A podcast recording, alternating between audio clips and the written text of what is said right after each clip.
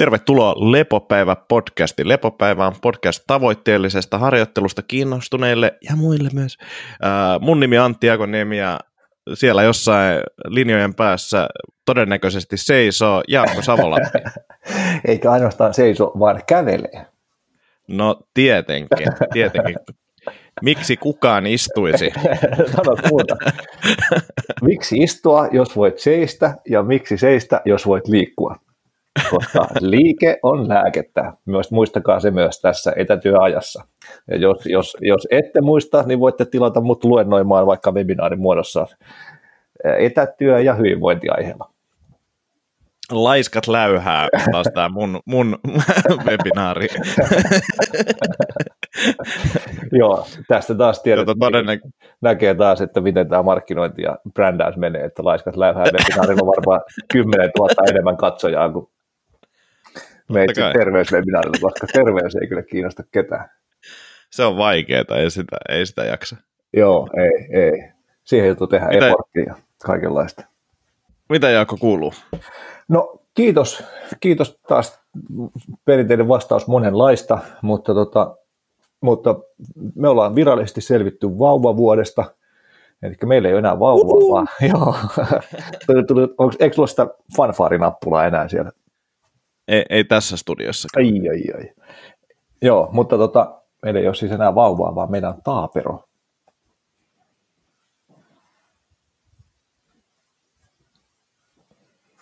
Antti meni shokkiin.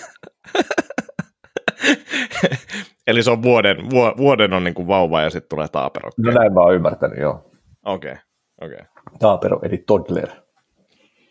Joo. Joo, niin tota, olihan tietty tässä ihan kohtalaisen, kohtalaisen erityislaatuinen vauvavuosi talon rakentamisen ja maalle muuttoinen ja koronahässäköinen ja kaikki, mutta hengissä ollaan edelleen ja, ja tota, maalla eläminen kyllä, kyllä maistuu ihan älyttömän hyvältä. Mä en muista, puhu, puhuinko mä siitä viimeksi, satuin vilkaseen joku tyyli omakotiliiton lehti tai joku muu, mitä, mitä tuonne postilaatikkoon ilmasti, niin, niin maalla asujat on kaikista tyytyväisimpiä asumismuotoonsa ja, ja omakotitalo on, on niin kuin edelleen se pidetyin asumismuoto suomalaisilla, niin tässä nyt yhdistyy ne molemmat, niin kai se jostain jotain kertoo. Joo, kyllä varmasti ja kyllä mua naurattaa edelleen hieman toi niin kuin ajoituksen maailmanmestari Jaakko Savolahti. Lapsi asuntoprojekti ja korona. joo, joo, ja siihen päälle vielä niin kuin puolitoista vuotta sitten, tai nyt melkein kaksi vuotta sitten, niin kuin perustettu uusi firma ja sen kasvattamispyrkimykset, niin kyllä, siinä oli kaikenlaista. Kaikenlaista opettavaa. joo, kyllä, kyllä. Mutta mut siellä alkaa siis nyt ruska, ruska tota, on tuonut sinne varmaan jo vähän väriloistoa takapihalle – Joo. Tai joo. pihalle.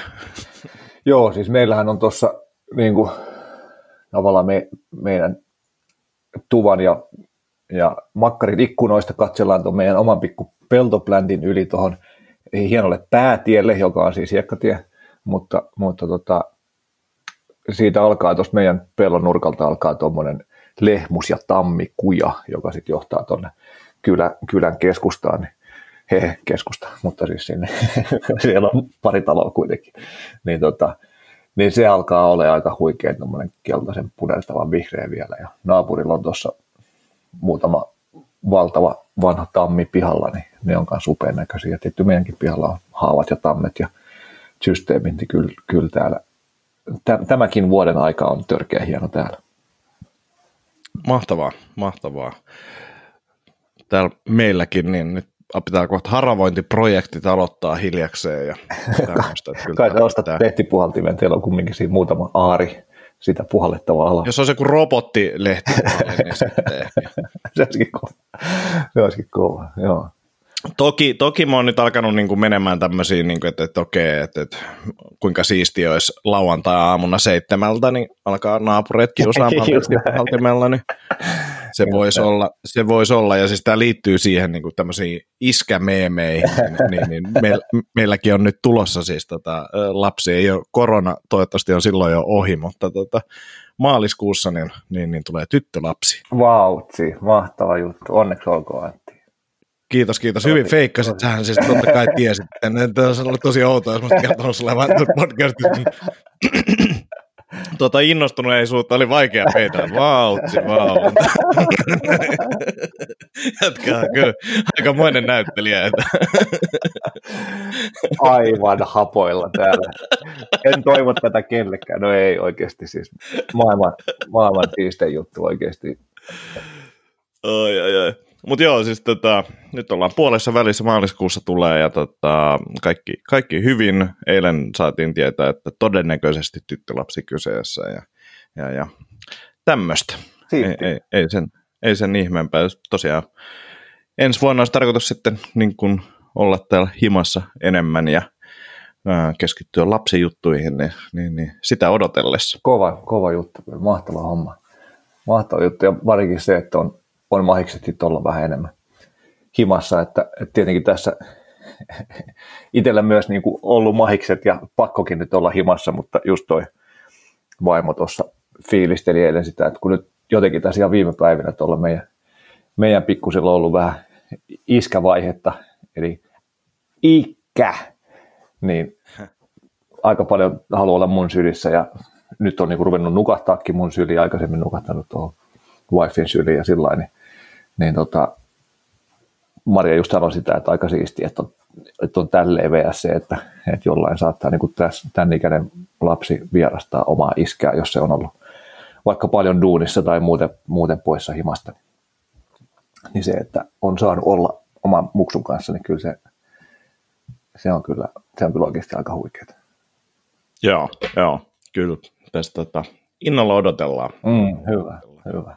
Onko teillä kaikki gearit jo hankittu? Uh, on, on meillä kaiken näköistä ilmestynyt, ilmestynyt jo tota. Mä itse en ole vielä ihan hirveästi uh, ottanut selvää erilaisista geareista enemmänkin, niin kuin perustettuja vähän lueskellut perusopuksia ja tämmöisiä, Hyvä. mutta tota, Geariinkin varmasti päästään, päästään jossain vaiheessa vähän isommin, isommin kiinni. kiinni. Joo. Nyt tämmöisiä välttämättömiä juttuja Joo. hommailta. Hieno homma, hyvä. Mitäs muuten? No siitä Chiva? Chiva niin. Meditationista niin. juteltiin viimeksi ja, ja siitä ehkä kertauksena se, että, että Emily Fletcher nimisen, nimisen muikkeli kehittävä hommeli, jossa, jossa siis non-negotiable tämän videokurssin mukaan on se, että kaksi kertaa päivässä 15 minsan meditaatio, ja 15 minsan meditaatio on oikeasti 20 minsan setti, koska siinä on alussa, alussa semmoinen pari minsan – hengi, tai lyhyt hengittelysetti, sitten vähän mindfulnessia niin kuin eri aisteihin keskittyen. Sitten tulee se meditaatio, jossa, jossa sitä jotain tiettyä mantrasanaa toistellaan ja sitten loppuu vielä onko se Safety Stop nimellä kulkeva muutama minsan jakso, jota, jossa tehdään joko kiitollisuutta tai manifestointia tai molempia. Niin tätä nyt siis koittelin tässä harjoitella ja, ja sen verkkokurssin ostin ja, ja sitä, sitä tsekkailin. Ja niin kuin itse tekniikkana tai kokonaisuutena mun mielestä kyllä ihan törkeän siisti ja toimiva setti. Että aluksi semmoinen tietynlainen laskeutuminen, rauhoittuminen siihen, siihen meditaatiohommaan. Sitten sitä meditaatiofiilistelyä sen, sen mantran kanssa ja sitten se lopun kiitollisuus plus manifestointi homma on semmoinen, missä saa, saa kyllä itsensä aika niin kuin liekkeihin siitä. Siis manifestointiajatuksena on se, että pitää manifestoida se niin kuin oma täydellinen tulevaisuuden hetki, että mitä kaikkea siellä on ja mitä, mitä siihen niin kuin kuuluu ja, ja ehkä myös, miten sinne on päästy. Ja, ja sitten, sitten fiilistellä sitä ja hymyillä ja olla onnellinen ja iloinen, niin se, siinä kyllä pääsee aika, aika hyvin tiloihin. Ja sitten sen niin kuin ohjeena on siinä myös se, että, että ei ole mitään tämmöistä niin kuin secret, secret homman, hommaa, että toivotaan vaan ja sitten se tulee jostain vaan, että, että sitten se kehottaa, niin kuin, että take spirited action, että oikeasti sitten tekee, alkaa tekemään niitä asioita, mitkä johtaa siihen niin kuin kuviteltuun tai toivottuun, toivottuun tota, lopputulemaan, niin sillä on ollut mun mielestä kyllä siistiä vaihtelua siihen, mitä on aikaisemmin tehnyt pitkään just noin noiden eri appien avulla medit, meditoinnit tai mindfulnessit. Mutta, mutta sitten tuota, se kaksi kertaa päivässä, niin ei kyllä mitään palaa ole nyt ollut saada sitä tähän, tähän ajanjaksoon. Ja sitten kun ne, kun Emilin mielestä ne oikeaoppiset meditointihetket olisi ennen, ennen aamukahvia tai aamupalaa ja sitten iltapäivästä, iltapäivästä kun normaalisti ottaisi sen iltapäiväkahvin tai pitäisi joku muun breakin, niin sitten ottaisi sen niin kuin boostin sen meditaation kautta, niin, niin tota, ei, ei kyllä ole onnistunut mitenkään. Et, et vähän jo itse asiassa hajosi koko meditaation rutiini sen takia, kun yritti saada noit sinne ja sitten sit ei saanut eikä, eikä niin kuin vaan ei tosiaan niin kuin mahtunut tähän, tähän elämäntilanteeseen. Niin sitten se mun normaali paikka, missä mä meditoinut ennen nukkumaan menoa, niin sit sitä ei muistanut tai saanut tehtyä tai jaksanut tai muuta sitten tehdä sielläkään enää. Mutta, mutta nyt sitten taas viimeiset, viimeisen viikon ehkä skarpannut sitä, että, että oikeasti tehnyt se meditaatio siellä nukkumaan käydessä kuitenkin. Ja tota, sielläkin se on ihan jees, vaikka, vaikka se Emili siis on sitä mieltä, että, että ei kannata meditoida nukkumaan käydessä, koska meditaatio on viisi kertaa palauttavampaa kuin syvä uni, mikä on taas ehkä näitä hänen ei välttämättä ihan täysin science-based juttuja, mutta, mutta tota, et sen takia ei kannata ottaa niin päiväunia ennen nukkumaan menemistä tavallaan. Mutta, mutta tota, kyllä se mun mielestä sinne ihan hyvin on istunut siihenkin hetkeen. Joo, joo. Ei, siis toi on hauskaa aina, varsinkin joku meditaation vaikutus, niin tämä on täsmälleen viisi kertaa. Just näin. Tuossa kun on itse mittaillut, niin... joo, joo, kyllä. Mutta joo, ihan tämmöinen mielenkiintoinen taas kokeilu ja, ja testin tämmöisestä tapojen muuttamisesta ja, ja siihen liittyvistä haasteista ja niin kuin tietyissä elämäntilanteissa ja, ja myös siitä, että miten kun yrittää viedä uutta tapaa käytäntöön, niin voi ollakin sitten, että ne vanhat hyvät tavatkin sieltä, sieltä vähän saattaa unohtua, kun se uusi tulee sen tilalle ja sitten menee mönkään. Niin taas ihan hyvää opetusta myös omaa duunia ajatellen. Joo. Mä ajattelin, että voisin myös kertoa tuota vähän tälleen ton kuulumisiin, mitä on niin kuin, muuttunut ehkä omat, omat ajatukset tuosta niin ohjeisarjoittelusta sen suhteen tässä tilanteessa, niin kuin se, että mulla oli siis, onkohan mulla kolme kertaa viikossa oli tällaista niin kuin, äh, ohjeisarjoittelua painojen, painoilla ja, ja, ja mä tiputin sen nyt kahteen sen takia, että, että mulle tuli semmoinen fiilis, että oikeastaan niin kuin peruspuntti mulla ei, ei ihan hirveän niin kuin, hyvin siirry tällä hetkellä sinne Brasiljutsuun, että enemmänkin semmoista ylläpitävää, ehkä pientä voiman kehitystä tulee olemaan tuossa uudessakin ohjelmassa, mutta enemmän hyötyä on, on niin kuin just liikkuvuusharjoittelusta ja kehonpainoharjoittelusta. Mm, joo. Et, et lisännyt niiden määrää nyt tähän nykyhetkeen, että et, et se voi jossain vaiheessa taas kääntyä toisinpäin, mutta et, et tällä hetkellä tuntuu, että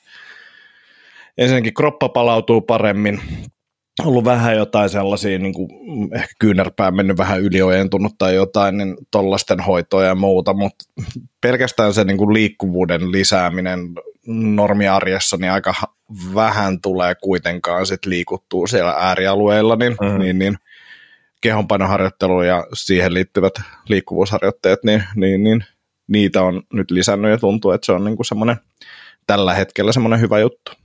No ihan varmaan joo, että jos miettii, miettii, että millaiset voimatasot sulla on suhteessa normi vastaantulijaan siellä tatamilla, niin varmasti olet siellä aika, aika korkeissa prosenteissa sen voimatasojen osalta, niin että mikä on sulla... No varmasti! Purkele, Antti, pois tieltä kääpiöt ja muut köyhät ja pienet ja heikot, ai, ai, ai.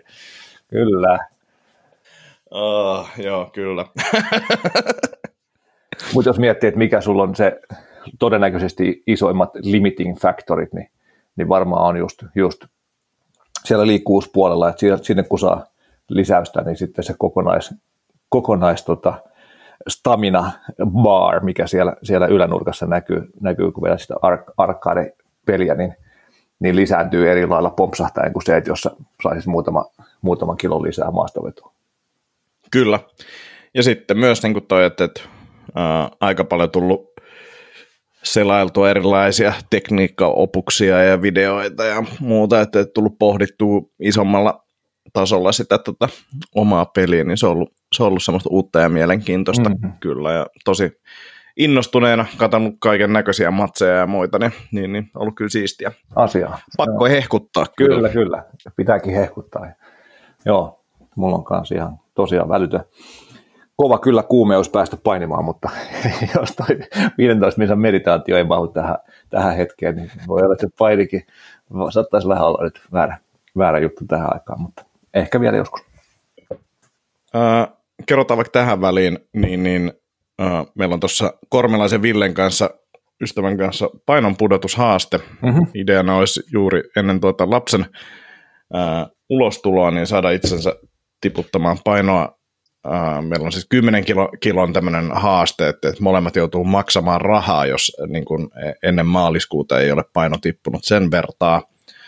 Uh, niin, niin mulla on tässä kumppanina suomalainen Fuel Me-yritys fuelme.fi ja sieltä saa siis terveellisiä herkullisia aterioita, niin kuin valmisaterioita mikrossa lämmitä tai pannulla lämmitä, niin, niin, niin himaan tai salille asti toimitettuna Helsingin tai pääkaupunkiseudun alueella, niin, niin, niin käykää katsomassa sieltä.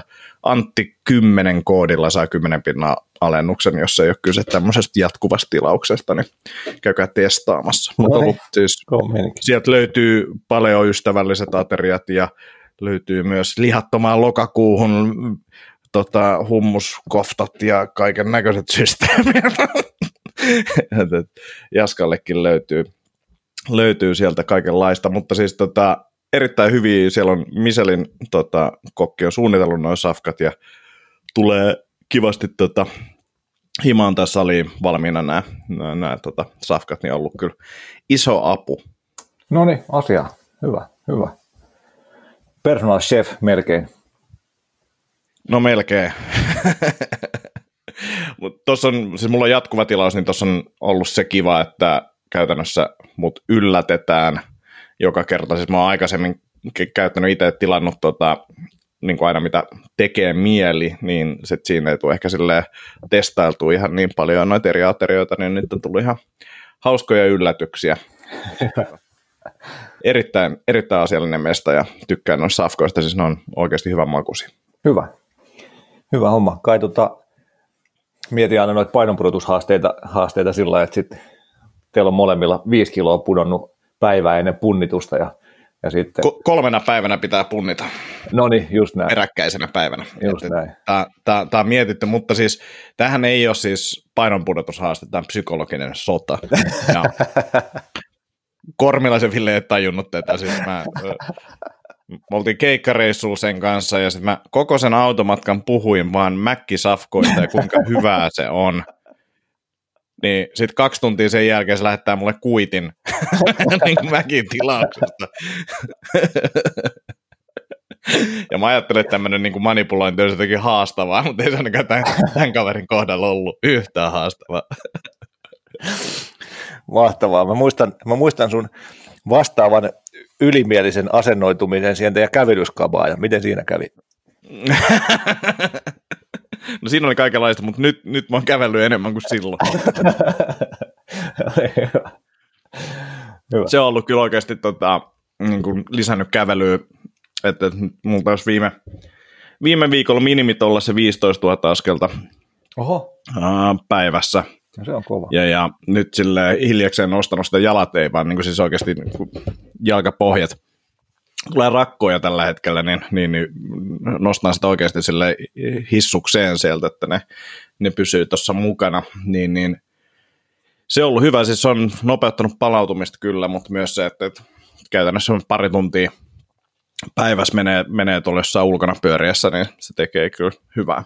No todellakin tekee, jos miettii myös, myös niin kuin unenlaadun ja unihygienian kannalta, niin ulkoilua ja liikettä ei paljon parempaa, parempaa olekaan. Ja siis oletaan, että muut asiat on suurin piirtein kunnossa siellä. Tosi hyvä. Joo. Jes, mutta semmoista. Joo. Mennäänkö? Pitäisikö me niin, me, meillä on siis ihan oikea kysymys tullut. Tämä, tämä on huikeaa. Ja jumalattoman pitkä taas, mutta mä yritän tämän tota, jollain tapaa ammattilaisen elkeen viedä maaliin. kyllä, kyllä. Puhumisen ammattilainen. Do it, Antti, do it, do it, do it. Kyllä, lähdetään otsikolla liikente- liikenteeseen, liikenteeseen. No niin, tähän lähti. Raudan puute, anemian Antti. yhteys treeniin, jaksamiseen ja ruokavalioon. Moikka! On 29-vuotias aktiivisesti treenaava nainen, 3-4 saliharjoittelua plus 1-2 luoksu, ö, juoksulenkkiä 6-10 kilsaa viikossa. 162 senttiä pitkä, 58 kiloa normaali painoinen. Kunto hyvä, vaivannut raudanpuute anemia, diagnosoitu kolme vuotta sitten ja tutkittu tähystyksin, YM, ei vastauksia – ferritiini mitattu arvosta no, äh, 10 noussut 35 maksimissaan tänä aikana, vaikka viimeiset kolme vuotta syönyt erilaisia tabletteja 100-300 milligrammaa päivässä, raudan imeytymistietä, äh, imeytymistietämys kunnossa, eli sitä ei tarvitse tänään käydä läpi. Toki treenin vaikutus on suuri raudan katoon, naisena myös kuukautiset YM huomioitu, myös tutkittu, ei syynä sekään. Voisiko raudan puute liittyä liian vähäiseen palautumiseen ja mitä kautta. Ruokailutottumukset, terveelliset kasvipainotteinen ei syynä sekään. Voisiko raudan puute, äh, hops, proteiinisaati ja vitamiinit ainakin kunnossa. Hiilarit koittanut pitää vähäisempänä, auttaa painonhallinnassa ja pitää verensokerit tasaisempana, parempi mieliala pitkin päivää. Unen saanti riittävää 7-8 tuntia yössä, yleisesti hyvin nukuttaa. Säännöllisesti päivä- ja ruokarytmi, ei alkoholia joka viikonloppu YM, YM kaikin puolin arki muuten ainakin omasta mielestä kunnossa. Lääkärit ei tunnista arvoja, ää, tunnista ongelmaa arvot, kun ovat viitearvoja alarajoilla, eli normaalit. Kuitenkin jaksamattomuus on välillä suurta, treenaan toki aika kovaa. Ää, treenatessa palottavia jakso otettu viimeistä, vi, viimeisen yhden ja puolen vuoden aikana väsyessä noin yhden kahden kuukauden välein, kevyempää, kevyttä treeniä tuntuu tasapainoilulta aika vahvasti. Olisiko vinkkejä tähän, minkä osa-alueen kautta kannattaisi lähteä hommaa kasaamaan? Semmoinen kysymys. Joo, Joo tota, valitettavan yleinen asia kyllä, kyllä vaikka tosiaan jo sunkin kanssa noista feritiiniasioista joskus tässä lepopäivässä joitain jaksoja sitten juteltiin ja oli vähän, muistaakseni puhuit vähän siitä, että onko tämä vähän muotijuttu, niin, niin tota, ehkä se on vain enemmän asia, mitä on alettu ymmärtämään ja mikä on ruvennut nousee sitä kautta sitten esiin. Vaikkei sitä hirveän hyvin vielä ymmärretä, niin kuin tässäkin Viivi, Viivi kysyi ja sitten, sitten tota, on käynyt monet lääkärit ja, ja lääkärit ei oikein niin kuin noteraa sitä, että olisi ongelma, vaikka se on selkeästi alhainen se ferritiiniarvo ja niin edespäin. Kyllä. Mutta tota, joo, mä, mä tota, vähän, vähän tätä ei pureskele tätä kyssäriin ja, ja tota, ajattelin, että jos ottaa vähän taustaa siitä, että mitä nämä ferritiinit ja anemiat ja muut tarkoittaa, tarkoittaa niin sitten ehkä saa taustatusta sitten myös muille, muille kuulijoille. Eli esimerkiksi Mehiläisen sivulta löytyy ihan hyvä, hyvä tiivis tietopaketti siitä raudan puutteen synty ja anemia – Eli että raudan puute kehittyy tavallisimmin runsaiden kuukautisten tai muiden verenvuotojen seurauksena, mutta myös kovan kulutuksen, esim. kestävyysurheilun aiheuttaman kovan rasituksen riittämättömän raudan saannin seurauksena. Tuluissa esim. imeytymishäiriöt, lääkitykset, erityisruokavaliot, kasvissyöjät. Sitten siellä jatkuu ferritiini, elimistön rautavarastojen mittari. Ferritiini kuvastaa elimistön rautavarastoa ja henkilöllä saattaa olla raudan puutteen oireita, esim. väsymys, jo pitoisuuden ollessa NS normaalin alueen alaosissa. Matala tai viitealueen alaosissa oleva ferritiinipitoisuus on aihe korjata raudan saanti, kun mahdolliset muut raudan puutteen syyt on poissuljettu. Niin, tietenkään mä en voi tietää, mitä, mitä siellä on muuta, muuta mietitty ja katsottu ja, ja mitä niin kuin, mihin perustuu lääkärien arvio siitä, että se ferritiini olisi ok noin matalana, kun niin kuin maallikon ei tarvitse googlettaa kuin kaksi minuuttia ja, ja löytyy tietoa, että, että voisi olla järkevää alkaa korjaamaan, vaikka se onkin viite, viite rajoissa esimerkiksi, tai viitearvoissa. Esimerkiksi potilaan lääkärilehdestä löytyy, löytyy artikkeli, missä todetaan, että muuten tervettä henkilöä, jonka ferritiinipitoisuus on pieni, alle 50 mikrogrammaa per litra, ja tuossa puhuttiin, että oli saanut nostettua 10-3-5, 35 on vielä aika pieni verrattuna 50, mutta jolla ei ole anemiaa, Eli siis mun käsityksen mukaan raudanpuute anemiasta puhutaan silloin, kun myös hemoglobiini on matala. Mutta jos pelkästään ferritiini on matala, niin silloin puhutaan raudanpuutteesta ilman anemiaa. Ää, niin, eli muuten tervettä henkilöä, jonka ferritiinipitoisuus on pieni, mutta jolla ei ole anemiaa, voidaan hoitaa suun kautta otettavalla rautavalmisteella näyttöön perustuen. Eli näyttöäkin löytyy siitä, että, että kannattaa hoitaa silloin, kun se on alle 50. Eli, eli tota, joo. Sitten ehkä tämmöinen väli, välihuomio noista viitearvoista. Mä, mä en tiedä, tiedä koska, koska nämä ferritiiniin ja rautaan liittyvät viitearvot on tehty ja mihin ne perustuu, mutta et, niin kuin yleisesti yksi kritiikki viitearvoihin on se, että ne on niin kuin sairaiden ihmisten keskiarvoja.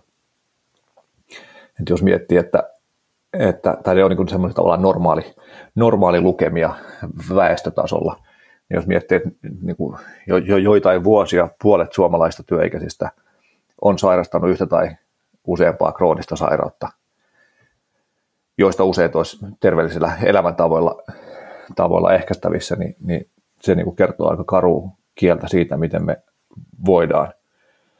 Ja esimerkiksi ylipainoon liittyen, niin, niin, niin THL sivuilta yli 30, yli 30-vuotiaista suomalaisista aikuisista vähintään ylipainoisia on 63 prosenttia naisista ja 72 prosenttia miehistä.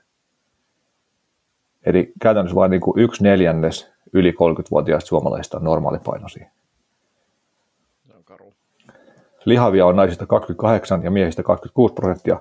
Lähes joka toinen mies ja nainen on vyötärölihava. Melkein joka neljäs lapsi ja nuori on ylipainoinen.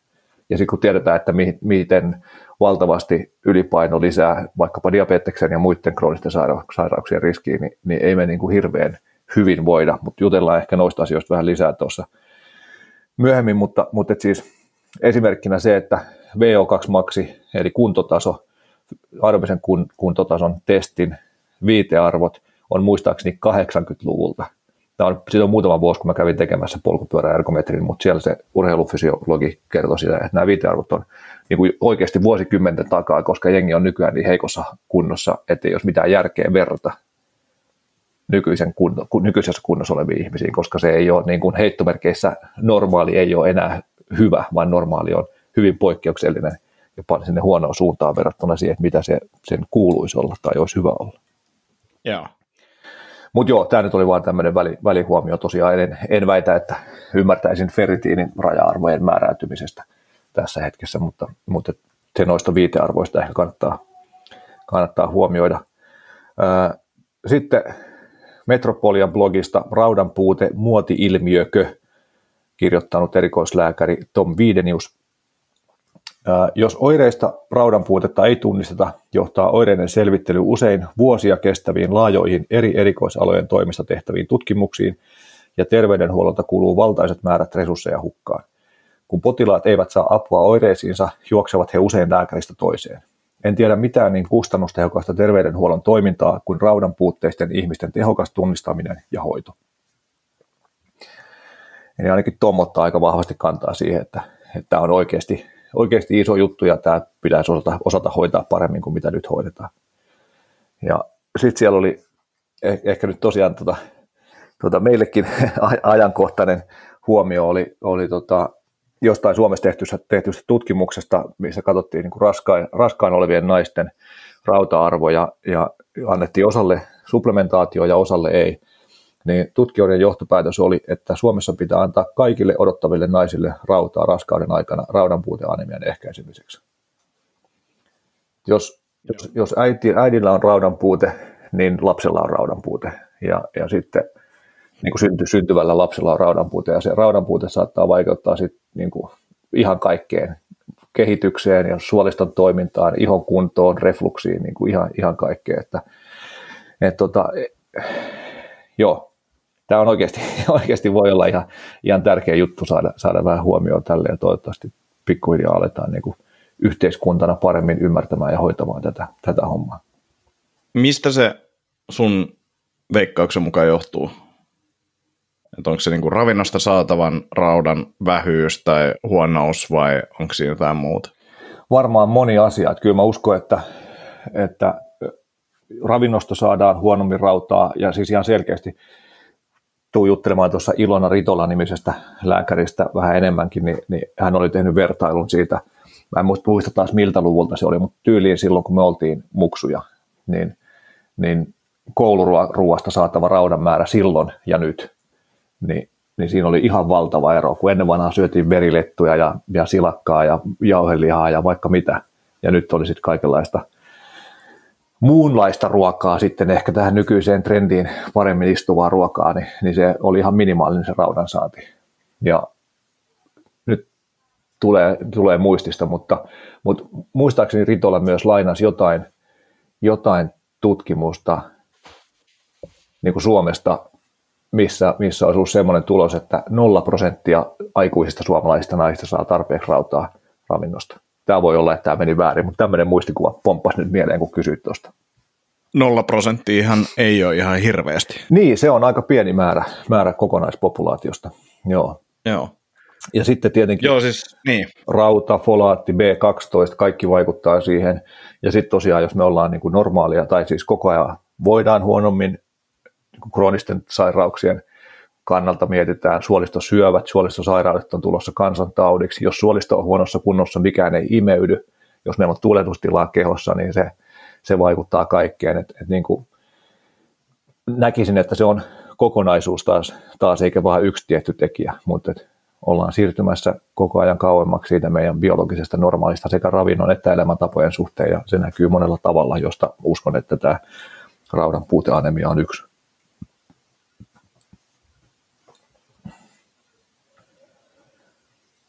Mitäs tota, tässä, niin kuin jos tota kysymystä pohtii, niin voisi lukea rivien välistä esimerkiksi sen, että ää, nyt on nämä kevyet palauttavat jaksot otettu aina kun väsytään, mm. niin siihen mä vaan ehkä haluaisin tarttua tässä, että se voisi jopa etukäteen mm-hmm. laittaa sinne kalenteriin, koska sen oman väsymystilan arviointi saattaa olla aika haastavaa, ja sitten veikkaisin, että tässä tilanteessa sille liikaa treenaaminen ei ole hyvä juttu, se mm-hmm. saattaa romahduttaa sitä tilaa aika paljonkin, niin vähän ehkä malttia tuohon treeniin, mm-hmm. uh, tai ainakin ne kevyet, kevyet viikot sinne etukäteen, mm-hmm. kerran kuukaudessa vaikka laittaa sinne. Just näin. Joo, joo ehdottomasti siis. Tota, joo, tuohon on mun mielestä hyvä kiinnittää huomiota kyllä. Kyllä. Ää, jätkä hyppäsi nyt mun muistiinpanoissa ja muutaman bullet pointin eteenpäin, niin mä palaan vähän taaksepäin täältä. Palataan ihmeestä. Tämä oli taas, joo, joo, joo, joo, joo, joo, joo, Jaakko, kerrot paljon asioita, joo, joo, joo, joo, mennään asiaan, no niin. tota, eli siis lyhyesti ehkä vielä taustaa siis tuon taustan lisäksi, mitä tuossa jo taustatettiin, niin lisätaustana se, että konsultoin siis vaimoa tässä jonkun verran, koska, koska tota, no siis hän on mahdollisesti myös pätevämpi vastaamaan tämmöisiin kysymyksiin, koska hänellä on hoitsu, hoitsuopinnot lopputyötä vaille valmiit. Ja, ja sitten Marjalla oli itsellään niin kuin aika vakava raudan puute tuossa raskausaikana ja sitten, sitten sen takia myös Eritillä on raudan puute, puute nyt päällä, jota koitetaan sitten korjailla, niin Maria on siihen asiaan perehtynyt tosi paljon ja tutkailu, tutkailu kovasti, niin siitä myös ehkä tämmöinen taas väli, välihuomio, että, että neuvolassa ei katsota ferritiini ollenkaan, vaan pelkkää hemoglobiini. Että jos hemoglobiini on kunnossa, niin kaikki on kunnossa, mikä on siis täysin väärä lähestymistapa, tai ainakin puutteellinen. Ja Maria sai jonkun verran vääntää, että se sai ferritiinimittaukset siellä mukaan johonkin labrapakettiin. Ferritiin katsottiin, oli selkeästi alle raja-arvon. Vai oliko se niin kuin just tyyli 1-2 pykälää alle raja-arvon, eli tosi alhaiset. Ja siihen ei puututtu mitenkään, eli nämä on niin kuin melkein raja-arvoiset, kaikki on ok. Eli, eli aika paljon taas valitettavasti niin kuin saa tehdä ja etsiä tietoa sen oman terveyden ylläpitämiseksi tämmöisessä asiassa, mikä ei ole ehkä niin kuin mainstreamissa vielä, vielä niin tunnettu juttu. Joo. Mutta joo, sitten tämä Viivin kysymys, niin, niin tosi hienoa tietenkin, että on saanut nousea se ferritiini 10 3 5, se on jo hieno juttu, mutta silti se on tosi alhainen.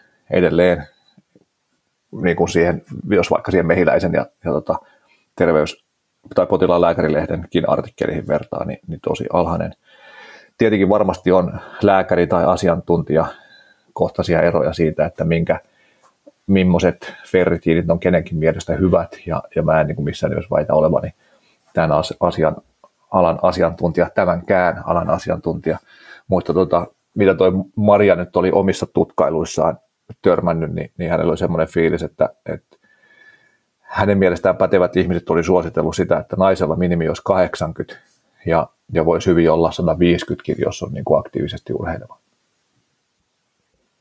Joo, ja, Tuossa ja, on aika, aika paljon niin kuin mahdollista nostaa vielä. Niin, jos, jos noi on, on fiksut, fiksut suositukset, noi, noi arvot. Että kyllä, just kun itsekin vähän, vähän lueskellut, niin siis se väsymys, mitä ihmiset kokee raudan puutteessa, niin on aivan jäätävä monella. Ja, ja sitten se helposti tulkitaan masennukseksi ja hoidetaan masennuksena.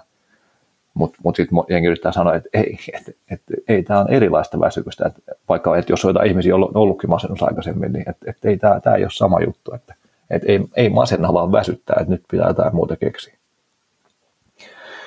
Mutta joo, tuota, tuosta palautumisesta raudan puutteesta, niin tosiaan just samoin, samoin huomioita itselle, tosi paljon treeniä tulee, ää, sitten vähän hiilarinen, tietenkään me ei voida tietää, että millaista treeniä toi on, millaista treeniä tehdään puntilla ja millaisia lenkit on, mutta mulle tulee tosi vahvasti tietenkin taas peilaan oman kokemuksen ja ehkä omien niin kuin, uupumussensorien kautta tätä hommaa, mutta tosi vahvasti tuosta niin kuin Viivin kertomuksesta tulee fiilis siitä, että, että tehdään ihan älyttömästi siellä treenipuolella ja sitten nipistetään aika paljon ravinnosta ja muusta just, että, että koska se on se, se, on se mitä, mitä niin kuin yleensä, yleensä tuommoiset nuoret paljon treenaavat naiset tekee. Ja sitten luultavasti tehdään myös paljon muita asioita ja, ja se kokonaiskuormitus on aika iso ja sitten se palautumispuoli ei ole, ei ole läheskään riittävä siihen kuormitukseen verrattuna.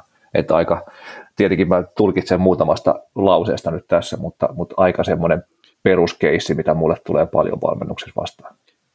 Joo, ja sitten tuossa tuli itsellekin mieleen se, että esimerkiksi tuo hiilari-homma, niin, niin, niin ymmärrän perustelun myös siinä, että se verensokeri pysyy tasaisena, mutta sitäkin voi kokeilla esimerkiksi sillä, että ottaa sinne iltaan ennen nukkumaan menoa niitä hiilareita tai jotenkin mm-hmm. tällä, että se ei sitten vaikuta välttämättä energiatasoihin niin paljon, mutta, mm. mutta sitten taas nopeuttaa sitä palautumista ja varmasti auttaa sitä kroppaa voimaan hyvin. Just näin. että siihen treeni ympärille, kun laittaa niitä hiilareita ennen, mahdollisesti treenin aikana, treenin jälkeen, niin luultavasti se kroppa käyttää ne paljon paremmin hyödyksi ja sitten se ei vaikuta siihen muun päivän energiatasoon, mutta kumminkin saa kaloreita sinne koneistoon, koska taas niin kun, varmaan mä saan jotain sovinistisyytöksiä tässä, kun mä teen tämmöisiä yleistyksiä naisten toiminnasta, mutta, mutta harva nainen, joka nipistää hiilareista, niin uskaltaa lisätä sinne tarpeeksi proteiinia ja varsinkin rasvaa siihen ruokavalioon. Koska jos, jos meidän pitää saada sanotaan vaikka 3000 kaloria ja protskuu voidaan syödä vain tietty määrä ennen kuin se muuttuu ongelmalliseksi, niin loppu on saatava rasvasta tai hiilareista. Ja jos hiilareita nipistää, niin silloin sitä rasvaa pitää lisätä, ja, ja se ei välttämättä aina onnistu ihan niin helposti. Eli mua, mua huolettaa tässä se, että vähäisten hiilareiden lisäksi kaloritkin jää vähäiseksi, mutta sitä en voi tietenkään tietää, mutta semmoinen fiilis tulee. Se on ainakin varmasti hyvä niin laskea vaikka muutama, muutaman viikon ajan, että paljon sitä energiaa oikeasti menee alas. Just näin. Just näin. Mikä, on mikä se tilanne on. Mm, mikä on niin. kulutus ja mikä on saanti, kyllä. Joo. Ja sitten tosiaan toi määrä treeniä, jos se on vähänkään korkeammalla intensiteetillä tehtynä, mitä yleensä, yleensä on, varsinkin just lenkkeillessä, hyvin harva harrastaja malttaa tehdä tarpeeksi matalilla sykkeillä. Meidän kaikki niin harrast, harrastelijalenkkeilijät vetää vauhtikestävyysalueella, mikä taas sitten on stressaavaa, erittäin kortisolia, polttaa sokereita, eikä tuo sitä toivottua kunnon, peruskunnon kohotusta, mitä sieltä lenkiltä yleensä haetaan. Eli, eli huiput vetää se 90 prosenttia treenistä peruskuntoalueella, niin siinä on ihan hyvä ohjenuora myös meille muille. Mutta joo, eli, Mitäs? Niin. Eli, eli hiilareita, kaloreita ehkä, ehkä lisää pikkuhiljaa lisäten sinne treenin ympärille, niin se ei vaikuta siihen muuhun, muuhun energiatasoihin niin paljon. Sitten toi, toi tota, treeni, treenin maltillistaminen, just että palauttavia jaksoja otettu väsyessä, niin, niin ehdottomasti liian myöhään, eli, eli ne kevyemmät viikot pitää mun mielestä ohjelmoida ihan niin kuin defaultisti aina sinne mukaan, jos treeni on vähänkin tavoitteellisempaa tai kovempaa. Se niin kuuluu vähän sama juttu kuin mä usein koitan vertaa sitä tähän niin kuin normaalielämään. Et meillä on normaalielämässäkin, meillä on työpäivä, sitten meillä on ilta ja sitten meillä on yö. Sitten meillä on viikonloput ja meillä on lomat. Eli se niin kuin työn tekemisen ja palautumisen jaksot vaihtelee ja me ei koko ajan painata täysiä. Ja päivän sisälläkin toivottavasti on jonkinlaisia palauttavia taukoja. Niin samalla lailla pitäisi miettiä sitä treenikalenteria sen vuoden, vuoden ajalta, että siellä on oikeasti sitä ns. off-seasonia välillä, vähän se tekeminen muuttuu, sitten siellä on palauttavat jaksot ja kevyemmät treenijaksot ja niin edespäin. Ja sitten ehkä tässä tilanteessa voisi vois miettiä, vaikka se varmaan pahalta tuntuukin, niin miettiä sitä, että pitäisikö sitä treeniä tosiaan keventää pidemmäksi aikaa selkeästi, että saisi sen tilanteen korjattua. Koska, koska jos niin kuin väsyneenä vaan puskee, puskee menemään, niin, niin jossain vaiheessa sitten se tilanne voi mennä vielä huonommaksi, niin kuin itsellä kävi sen oman uupumuskeissin tai yli, ylirasituskeissin takia kanssa. Joo, ja sitten kun tuossa taas rivien välistä tulkittavissa kuulostaa siltä, että totaalilepo ei ole tullut niin kuin puolentoista vuoteen, ja muutenkin ehkä toi niin kuin rivien välistä tulkitsisin, että toi on niin kuin ollut jonkin näköistä keventämistä, mutta ei välttämättä ihan hirveästi keventämistä. Mm, aivan. Saattaa olla näin, niin, niin, niin kattos, kattos niin kuin aika tarkkaan sen, että pystyykö, pystyykö pitämään esimerkiksi vaikka viikon totaalilevon ja katsoa vähän miltä tuntuu mm. sitten sen jälkeen ja näin poispäin. Että jos sekin vireystilaan vaikuttaa paljon, niin, niin, niin sitten on ehkä selkeästi treenattu liian kovaa. Mm, kyllä, kyllä. Joo, ja sitten jos tuntuu, että se totaalilepo on pään kannalta liian vaikeaa, niin sitten vaikka siellä käy muutaman kerran kävelyllä ja käy salilla tekemässä, tekemässä alkulämmöt ja kehonhuollon tyyppisesti tai jotain vastaavaa, että tulee kumminkin se fiilis, että tekee jotain ja sitten, mutta selkeästi, selkeästi kevyempi. Mutta jos, jos pää kestää, niin totaalilepokaa ei varmasti ole huono ajatus. Ja sitten toi ravintopuoli, kasvispainotteinen ruokavalio tietenkin mulla aina nostaa hälytyskellot niin kuin soimaan, varsinkin tässä, tässä yhteydessä, kun puhutaan raudan puutteesta. Mutta tietenkin se, että mitä kasvispainotteinen ruokavalio tarkoittaa, niin sitä, sitä me ei voida tuosta yhdestä sanasta tietää, että, että syöks mä kasvispainotteisesti, kun mä syön kaksi kiloa rehuja ja kilon lihaa päivässä. Jep. Et, niin kuin, että mikä, mikä, mikä on kasvispainotteinen, onko siellä, onko siellä eläintuotteita ollenkaan, onko siellä kananmunat, kaksi kananmunaa viikonloppuisin vai, vai onko siellä joka, joka päivä jotain eläintä kuitenkin, mutta, mutta sitten paljon kasviksi, vaikea sanoa. Mutta niin kuin, this no opinion is, this fact is.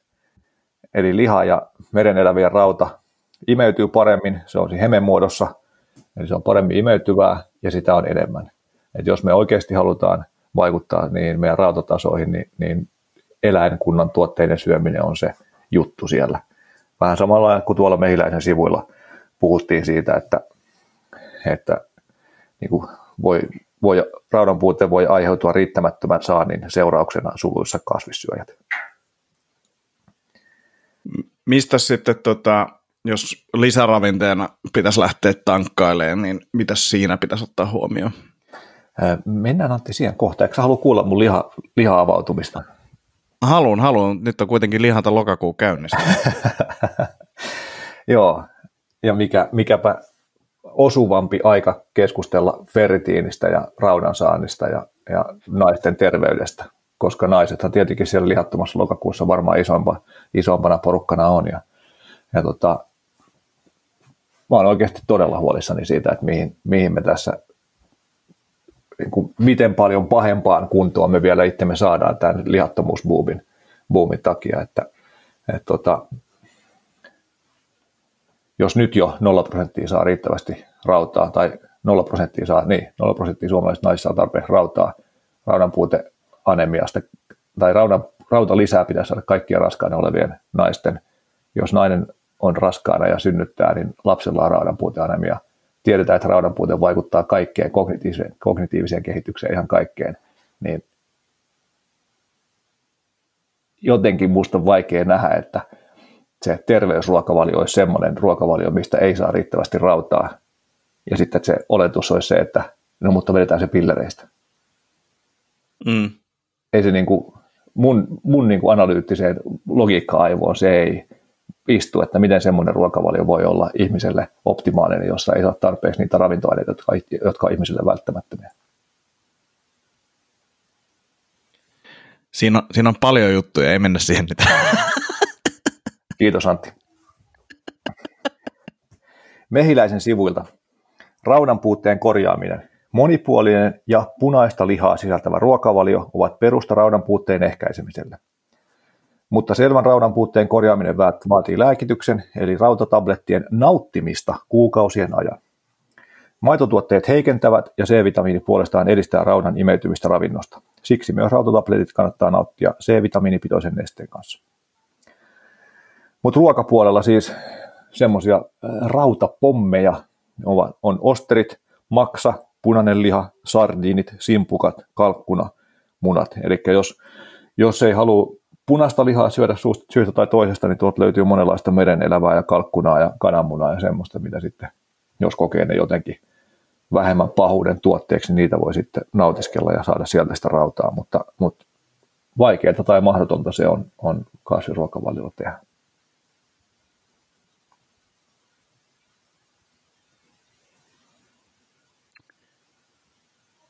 Se on selvä se.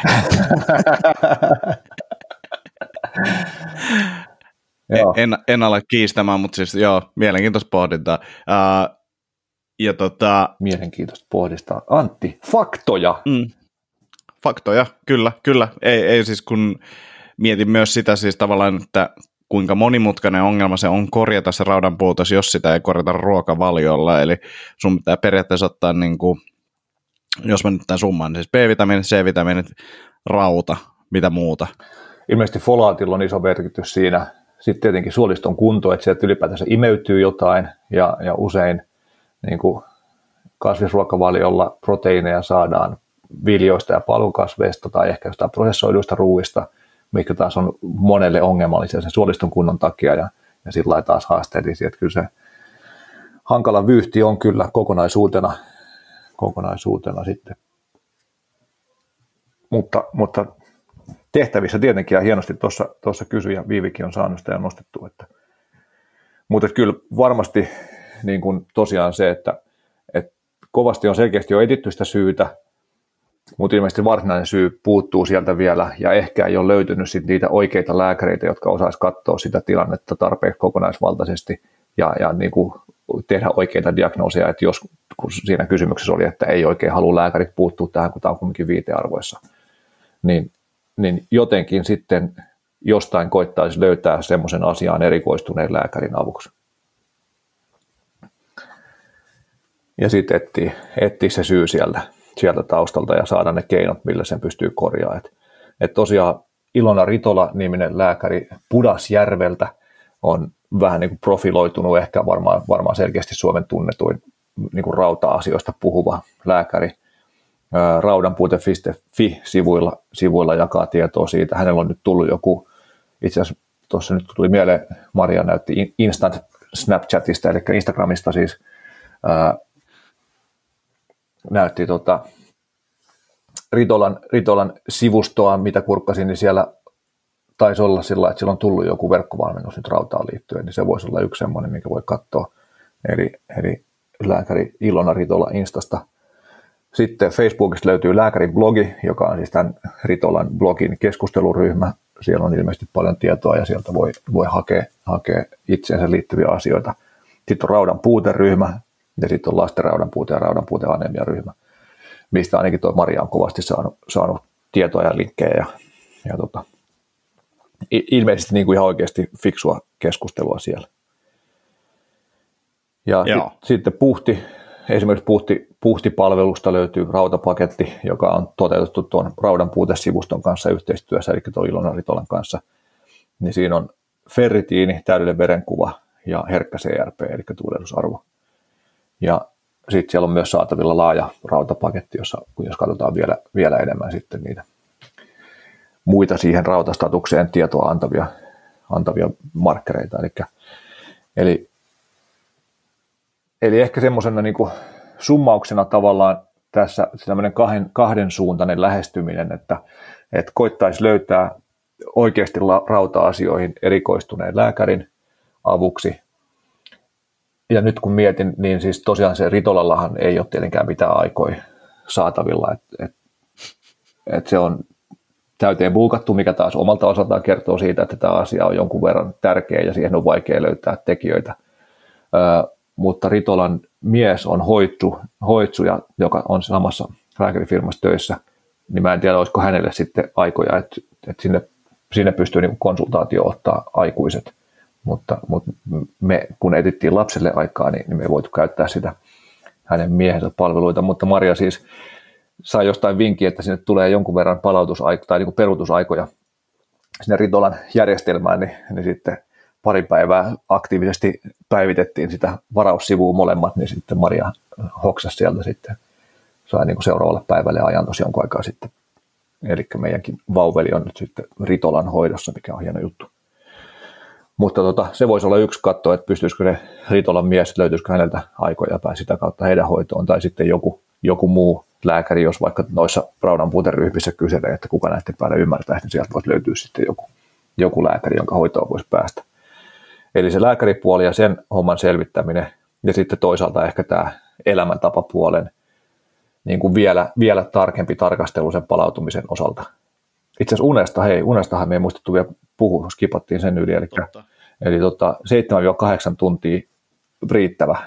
En tiedä, onko riittävä. Voi olla, mutta aika harvalle on, varsinkaan jos se kuormitus on noin kova ja päivällä väsyttää, niin voi olla, että ei ole. Eli, eli tähän niin kuin jatkokysymyksenä, että, että herääkö kelloon aamulla vai pystyykö nukkumaan niin pitkään, että, että herää luontaisesti ennen kellonsoittoa. Jos herää kelloon, niin se on selkeä merkki, selkeä merkki siitä, että sitä unta ei tule tarpeeksi. Eli silloin pitää saada lisää uniaikaa. Ja, ja sitten se muu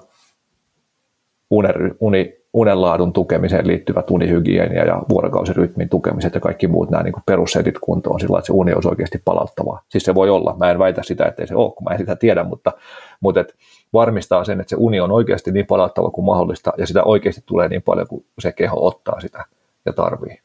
Niin sitten sen puolen haltuottaminen. Eli tosiaan unta paljon ja laadukasta, sen varmistaminen, sitten tsekkaus siitä, että, että mikä on se kulutus suhteessa kalorien saanti, voisiko niitä hiilareita ruveta lisäämään sinne treenin ympärille, onnistuisiko se, tuleeko oikeasti proteiinia tarpeeksi, tuleeko kaloreita tarpeeksi, ja, ja sitten sen oman ruokavalion tarkastelu, että minkä verran sieltä tulee rautaa, mikä sen muun, muu kokonaisuus siellä on, ja, ja sitten se, se treenin viilaaminen, siihen suuntaan, että se tukee tämän hetkistä tai niin on suhteessa tämän hetkiseen jaksamiseen kunnossa.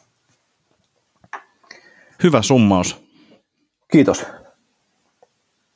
Joo, toivottavasti Viivi löytää, löytää apua tähän ja saa, saa raudan puutteet korjattua ja sitä kautta sitten palautumiseen, jaksamiseen ja muut kondikseen, koska itsekin olen ollut tilanteessa, jossa en jaksa ja, ja tota, tietenkin tässä viime, viimeisen vuoden aikana muista syistä, mutta mutta tota, se, on, se on tosi raskasta, raskasta, kun väsyttää ja ei saa tehtyä niitä asioita, mitä haluaisi tehdä ja tuntuu, että ei pääse eteenpäin niin se mitä haluaisi edistää. Että toivottavasti löytyy siihen avut. Joo, ja laita vaikka jotain päivitystä, että miten mm. homma etenee ja selvitys etenee, niin ihan mielenkiintoista kuulla. Joo. Sitten sulla oli, tota, täältä katon tätä meidän käsikirjoitusta, missä puhut tästä tota, Terve Paino rystä. Joo, joo tota, Pertti Mustajoki-niminen eläkkeellä oleva sisätautien erikoislääkäri muistaakseni ja, ja mitä kaikkea professuureja silloin nyt ollutkaan, niin, niin puhuu mun mielestä, on, on ehkä yksi fiksuimpia niin kuin Suomessa lihavuusasioista puhuvia tyyppejä, joihin mä oon siis törmännyt, en, en hirveän tarkkaan tietenkään seuraa, tai tietenkään, mutta en hirveän tarkkaan seuraa Suomen skeneä, niin en tiedä mitä kaikkea muut puhuu siellä, mutta, mutta tosi järkevä lähestyminen siihen sillä tavalla, että se ei ole niin kuin mistään yksittäisestä asiasta vaikkapa, että syömme liikaa hiilihydraatteja, se on kaiken maan alku ja juurinta, että se on nämä rasvat, rasvat ovat se huono asia, vaan että, että tässä on tapahtunut muutoksia meidän ruokaympäristössä, joka näkyy lihavuusepidemiana globaalisti. Niin, eli niin kuin Pertti haluaa korostaa sitä, että, että se ei ole yksittäisten ihmisten ominaisuus siinä, että mitä, minkä takia tämä ylipaino on yleistynyt. Eli, eli noin 40 vuotta sitten lähti ylipaino valtavaan kasvuun. Niin mitään biologista tavallaan selitystä ihmisessä, ihmisessä tapahtuneissa muutoksissa ei voi olla siinä. Eli joku on muuttunut meidän ympäristössä, johon, johon meidän biologia reagoi. Ja Pertti toteaa, että väestön lihominen johtuu valtavasta, valtavasti lisääntyneestä ruokatarjonnasta ja siitä johtuvasta lihottavien elintarvikkeiden kulutuksen lisääntymistä, lisääntymisestä. Meidän perimämme vaihtelee paljon ja lapsuuden aikana omaksutut tottumukset edelleen lisäävät erilaisuutta. Useimpien kohdalla kivikaudelta peräisin oleva ruokahalun säätely ei enää pysty vastustamaan ylirunsaan ruokatarjonnan houkutuksia. Tämän päivän ruokamaailmassa pärjäävät enää ne onnekkaat, jotka ovat vanhemmiltaan saaneet edulliset geenit ja lapsuuden.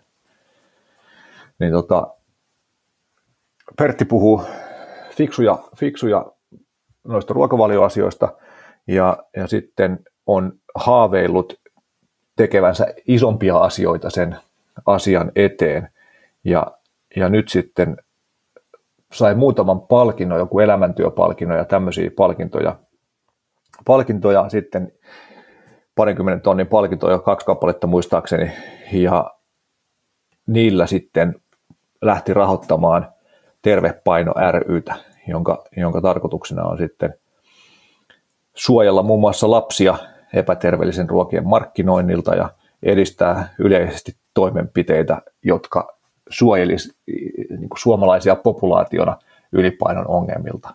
Et, et tämä niin vanha näkemys siitä, että, että ylipainoiset on laiskoja, laiskoja ylensyöjä, mitä me tietenkin biologialtaan ollaan, mutta että se olisi niin kuin ihmisten jonkun mikä, mikä sana on, tahdonlujuuden tai, tai mielen, niin kuin sen, semmoisen itsekurin puutosta, että me ollaan ylipainoisia, niin, niin sitä vastaan Pertti puhuu, vaan että se on tämä ympäristö, joka sen on isolta osin aiheuttanut ja, ja näin se niin kuin isolta osin onkin. Tietenkin tahdonvoimalla voi sieltä tsempata, mutta se on koko ajan muuttuu vaikeammaksi, kun tämä ympäristö muuttuu. Joo. Eli, eli tämä, tota, niin sori, sano vaan. Niin, ja siis tätä pystyy siis tukea liittymällä jäseneksi 25 euroa.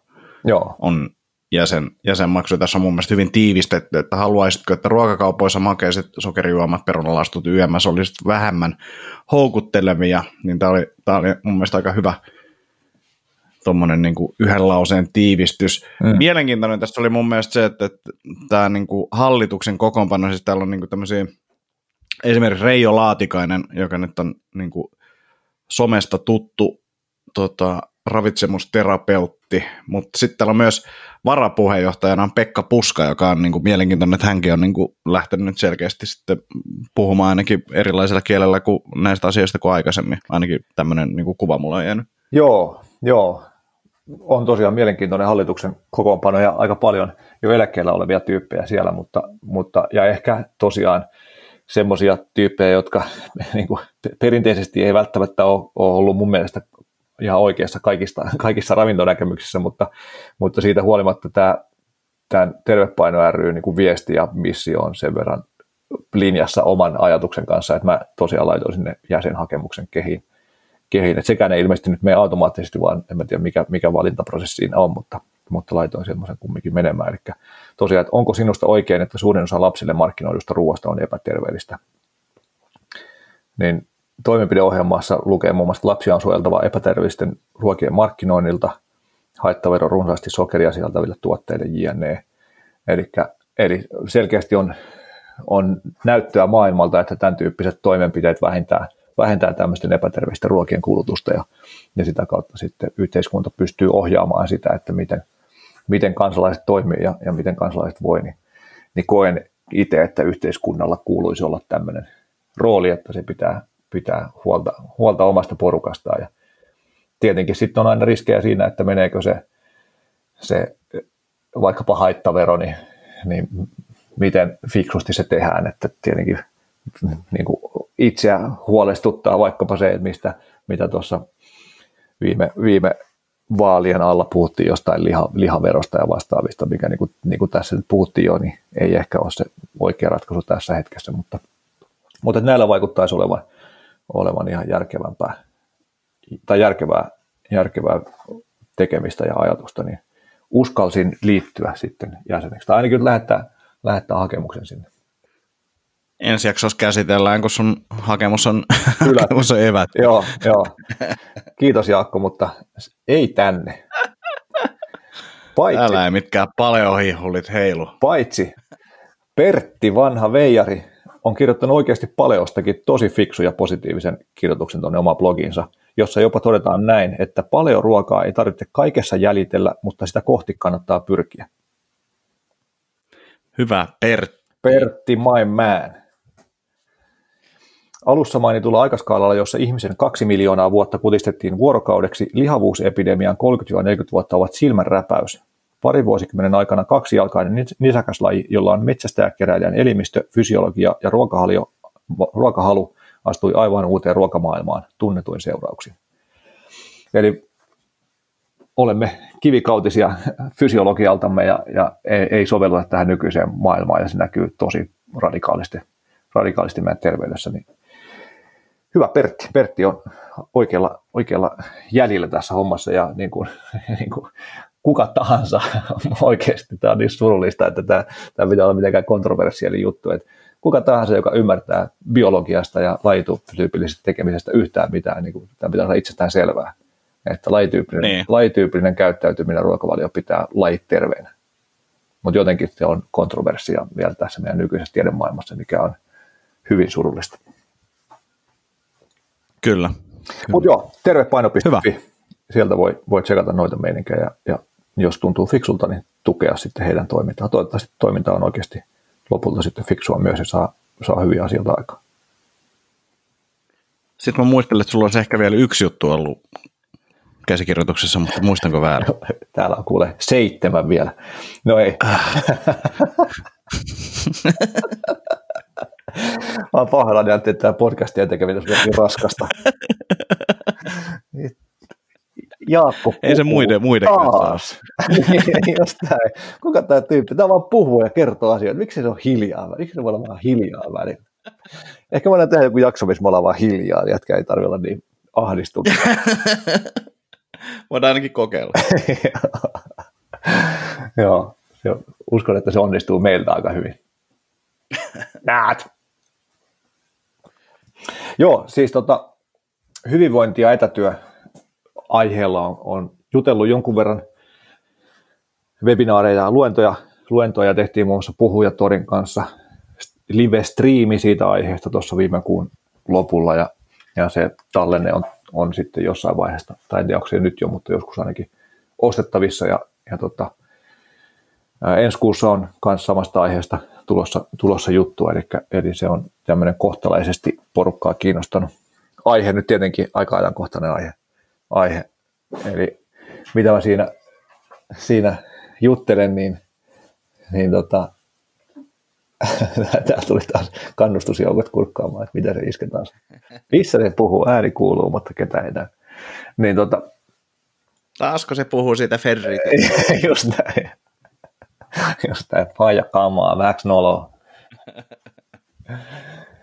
niin tota, joo, eli siis hyvinvointi etätyö lyhyesti, niin ihan, ihan näistä niin perushyvinvoinnin palautumisen, jaksamisen tukemisesta ja ylläpitämisestä juttelen uni, ravinto, liike, stressinhallinta, mutta, mutta tähän niin etätyökontekstiin suht, so, sopeutettuna ja, ja sitten tietysti myös tähän poikkeustilanteeseen sopeutettuna. Niin se on ollut, ollut kyllä nastaa ja tullut tosi hyvää palautetta ja jengi on kiitellyt, että olipa, olipa hyvät ja konkreettiset setit muun muassa tuli yhdeltä viestinnän, viestinnän ammattilaiselta, niin sekin oli nasta kuulla. Eli siitä asiasta mielellään, mielellään juttelen, en ehkä ihan niin kiukkusesti kuin nyt tässä,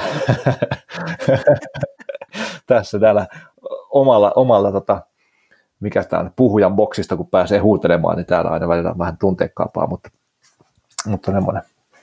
Siitä live-streamistä oli hauska, kun se käytiin DigiPeople-studiolla Lauttasaaressa kuvaamassa se, niin, niin, se oli kiva, kun se studion vetäjä, joka oli siinä niin kuin tuottajan roolissa sitä tsekkaamassa, niin oli että, joo, että olipa kiva, että, että jäävä hymyili melkein koko ajan, että tosi, tosi positiivinen ja hyvä veto.